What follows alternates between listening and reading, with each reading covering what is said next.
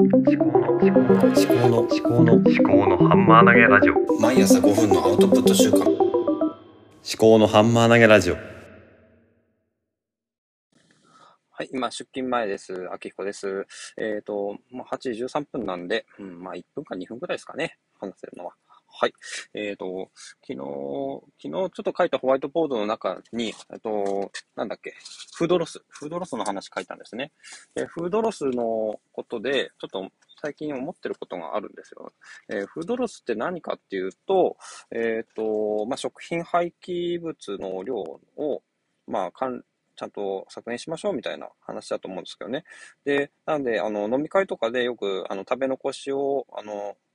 なくしましょうとか、そういう話が、あの、まあ、コロナ前とか飲み会あった時に、あの、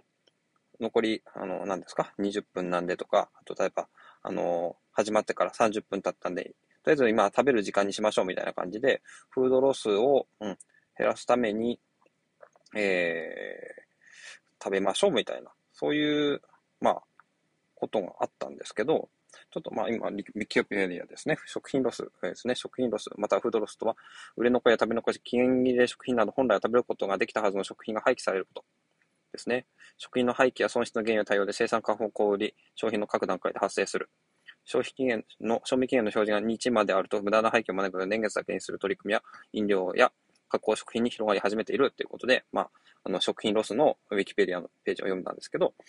で、えっ、と、そうですね。で、飲み会とか、あの、食べ残しとかの消費の段階の話で、でもうそこまで、あの、作られちゃったもののロスをなくすかどうかって、すごい、あの、インパクト小さい問題だと思うんですよね。で、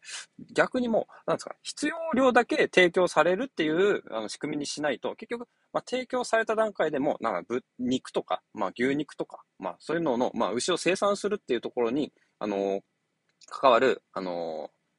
食品とか、あの、環境コストとか、そういうのってもう食卓に出てきた段階で、いくら食べ残しをしないとかって、まあ、その廃棄物をどう処理するかっていうところは減るんですけど、まあ、食べたところで人間がこう不健康になる。食べ過ぎによって人間が不健康になって、それが悪いインパクトを、またね、世の中、あの、医療費の逼迫とか、そういうところに与えていくと、医療費にお金がかかると環境問題にお金がかけられないとか、そういう風にもなってくると思うんですね。だから、フードロス、フードロスっていうのは、まあ、あの、もうお店に並んだ段階とか、食卓に並んだ段階でそれを減らすっていう努力をするよりも、もっと、なんですか、世の中の全体の認識を変えていかないと、フードロスを論じる意味があんまりないと思うんですね。あの、だから、もう根源、もう根元根元根元にもう追っかけてって、じゃあ、あの、まあ、人間が、あの、まあ、最低、最低限っていうのはあれですけど、まあ、幸せを、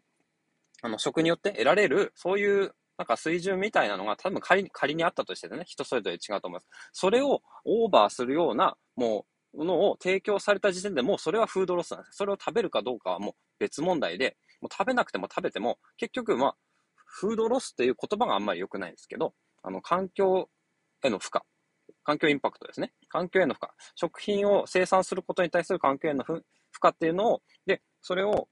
それが、まあそうですね、分子とかになって、分母が、あの、その人一人当たりの、あの、えー必要な、あの、食品とか、あの、本来、あ適正な量。それに対して多いのか、多すぎるのか、適切なのか、少ないとそれは飢餓状態とか、まあ、あの、不幸とかになってくると思うんですけど、そこのバランスを見るっていうことだと思うんですね。必要なことっていうのは。っていうのが私が最近フードロスっていう言葉に対して思っていることでした。はい。では、これから仕事に行きます。皆さん頑張りましょう。ありがとうございました。ではまた。